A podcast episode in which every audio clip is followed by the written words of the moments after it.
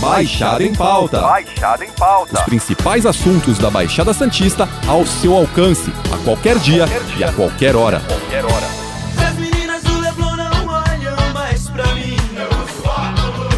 Nossos olhos estão sempre atentos. Na velocidade da vida moderna, acompanhamos tudo pela tela de um celular, do computador e da televisão. Mas o que muita gente esquece é que a nossa visão também precisa de muito descanso. Para falar sobre esse importante tema, recebemos o oftalmologista Marcelo Colombo Barbosa. Marcelo, que inclusive é meu médico, obrigado por participar do nosso podcast. Obrigado, Ale. É um prazer aqui poder participar. Para a gente começar, temos visto um grande número de crianças e adolescentes com problemas de visão, com dificuldades para enxergar de longe e usando óculos precocemente. O uso excessivo de smartphones e jogos tem provocado um aumento de casos de miopia e de outras alterações na visão? Com certeza, Ale. Esse é um grande problema de saúde pública mundial. Percebemos em países asiáticos, principalmente, que passam muitas horas em frente à tela, um índice de prevalência em torno de 80 a 90% das crianças e adolescentes usando óculos. Isso, transferindo aqui para o nosso Brasil, tem percebido cada vez mais aumentar. Em torno de 50 a 60% de crianças muitas vezes estão usando óculos por causa do uso excessivo das telas. Ao ficar muito tempo frente a uma tela de computador, você provoca um esforço visual. Esse esforço, ao longo do tempo, estimula a produção da miopia, que é essa dificuldade para ver de longe, que é necessário fazer a correção com óculos. A gente começou falando das crianças, mas hoje qualquer adulto ativo que trabalhe também passa 10, 12, 14 horas por dia até no computador. É aquela coisa, o cara tá trabalhando, chega em casa, fica deitado na cama com a TV ligada e mexendo no celular com aquela tela no escuro. É, como isso também atrapalha a questão dos adultos? A tela produz uma radiação de coloração azul, ela emite uma luz azul. Essa luz azul, ela tem a capacidade de alterar a regulação do ritmo circadiano das pessoas. O ritmo circadiano o que, é? É aquela hora que você tem que dormir, teu corpo tem que descansar, tem que desligar para relaxar. O hormônio da melatonina, que é produzida é, na, numa glândula do cérebro, ele é produzido no intuito de regular esse ritmo circadiano. E esse, essa luz azul, ela suprime a produção desse hormônio. Então ela engana seu corpo o horário certo de dormir. Por isso que é muito comum você ver as pessoas usarem smartphones, telas e depois ficarem com períodos longos de insônia, porque isso influencia a parte neurológica, inclusive. Eu vou te falar e até confessar que eu sou um pouco vítima disso, né? Porque eu fico no celular também, nunca tive alteração de sono, mas a gente realmente demora para dormir. Aí eu fui pesquisar, porque eu fiz uma viagem pro exterior faz uns três anos, que não tem nada a ver com oftalmologia, mas é um relato sobre melatonina, né? E eu não conseguia dormir de jeito nenhum. Aí você falou da questão do ciclo, tem também a questão do jet lag. E me recomendaram tomar suplemento de melatonina quando eu viajo, pra... porque a melatonina é o hormônio do sono, né? E você encontra em cápsula. E com certeza, essa luz azul vai suprimir a produção desse hormônio. Eu não sabia disso, então acho que eu tenho que parar de mexer no celular à noite. Por isso que é orientado muitas vezes, uma hora antes de você ir, ir dormir, você suprimir o uso de telas. E, inclusive, tem até um acessório que muita gente não sabe, mas um, nos smartphones, Night Shift, que é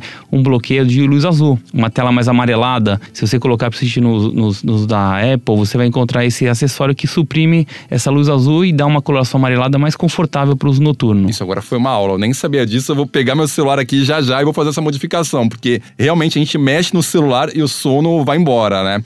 É, e quais são os problemas de visão que podem surgir ao longo da vida é, quando a gente força demais a questão da vista? Primeira coisa, quando você é uma criança, os olhos são muito fortes, capazes de focalizar objetos, tanto longe como perto. Então a criança, quando ela tem um uso excessivo de smartphones, ela sobrecarrega o sistema visual, esse músculo dentro do olho dela tem a capacidade de forçar muitos graus.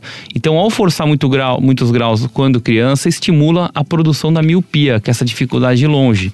Além disso, ao longo dos anos sendo utilizado o computador, você vai gerando também uma diminuição no número de piscadas. Quando a gente está em frente a uma tela, o número ideal de 30 piscadas por minuto, a gente acaba piscando 10, 15. E isso gera um ressecamento ocular. Por isso que muitas vezes você usa a tela, chega no final do dia, está aquele olhar cansado, o olho sensação de areia, a luz incomodando, porque gera um ressecamento. Então é muito importante quando você está em frente a telas de utilização de computador, você ter pausas a cada 20 minutos, nem que seja um minuto, para você piscar, olhar para a distância e fazer um relaxamento da musculatura ocular, para que não tenha esse desconforto ao longo do dia. Eu acho que uma das recomendações mais passadas pelos oftalmos é a questão do uso de colírio. E também acho que é uma das mais ignoradas pelos pacientes, né? Ah, uso colírio. O pessoal acha que não é importante, mas é muito importante mesmo sem qualquer doença. Após um exame oftalmológico detalhado, identificando direitinho a condição ocular do paciente feito pelo médico oftalmologista, vendo em relação aos graus, a parte de fundo de olho, e identificando a necessidade de prescrição de um colírio, isso sim é correto, prescrição de um colírio adequado. As lágrimas artificiais são colírios que ajudam na lubrificação ocular dos olhos, principalmente para quando passa-se muitas horas em ambientes secos, com ar-condicionado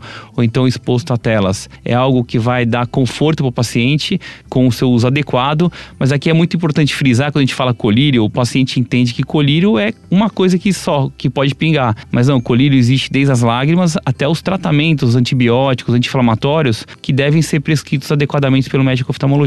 Você já tocou um pouco nesse ponto, falando que a pessoa que trabalha com computador deve tentar olhar para um outro lado, nem que seja um minuto a cada 20, 30 minutos. Mas tem alguma outra técnica ou exercício para quem trabalha na frente de uma tela o dia inteiro para descansar um pouco os olhos? Então, a distância adequada, em torno de 40 a 50 centímetros de distância, um posicionamento adequado sentado com uma inclinação leve da, da tela para a parte inferior. Esse, esse, esse intervalo de cada 20 minutos, uma pausa de um minuto, tá? E principalmente se a, se a pessoa necessita de prescrição de óculos adequado, é muito importante que ela utilize, porque pequenos graus ao longo do dia fazendo esforço geram um desconforto muito grande, além de dor de cabeça, e pode agravar a situação ao longo dos anos. Na pandemia, muita gente deixou muita coisa de lado por mil razões, né? A gente viu a loucura que foi. É, na questão da oftalmologia, você nota que alguns pacientes acabaram sumindo e agora estão retornando com a pandemia melhorando, com situações piores? Com certeza. A oftalmologia, pelo dados do Conselho é, Federal de Medicina foi uma das especialidades que mais teve impacto em relação à procura aos, aos seus médicos. Por quê?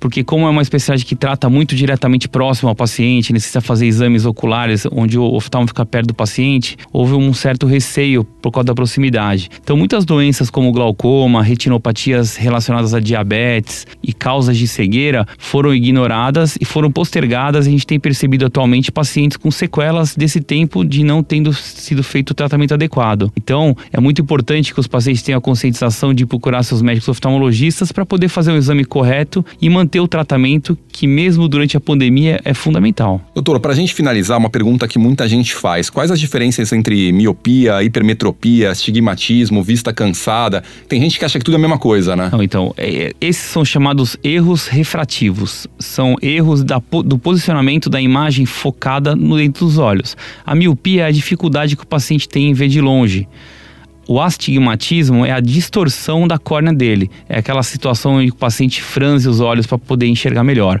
A hipermetropia é o famoso cansaço, aquele, aquelas horas que você passa lendo e você tem aquele cansaço ao longo do dia, principalmente no final do dia.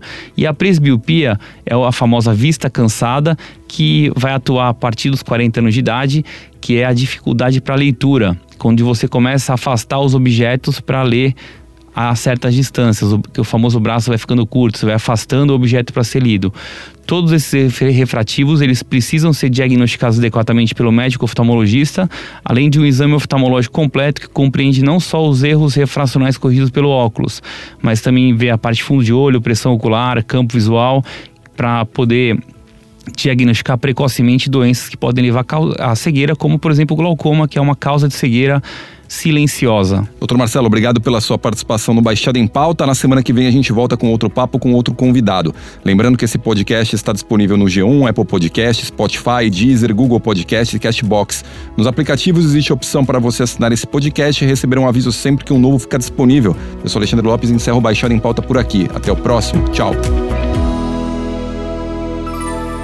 Baixada em Pauta. Baixada em pauta. Os principais assuntos da Baixada Santista ao seu alcance, a qualquer dia, Qualquer dia. e a qualquer hora. Qualquer hora.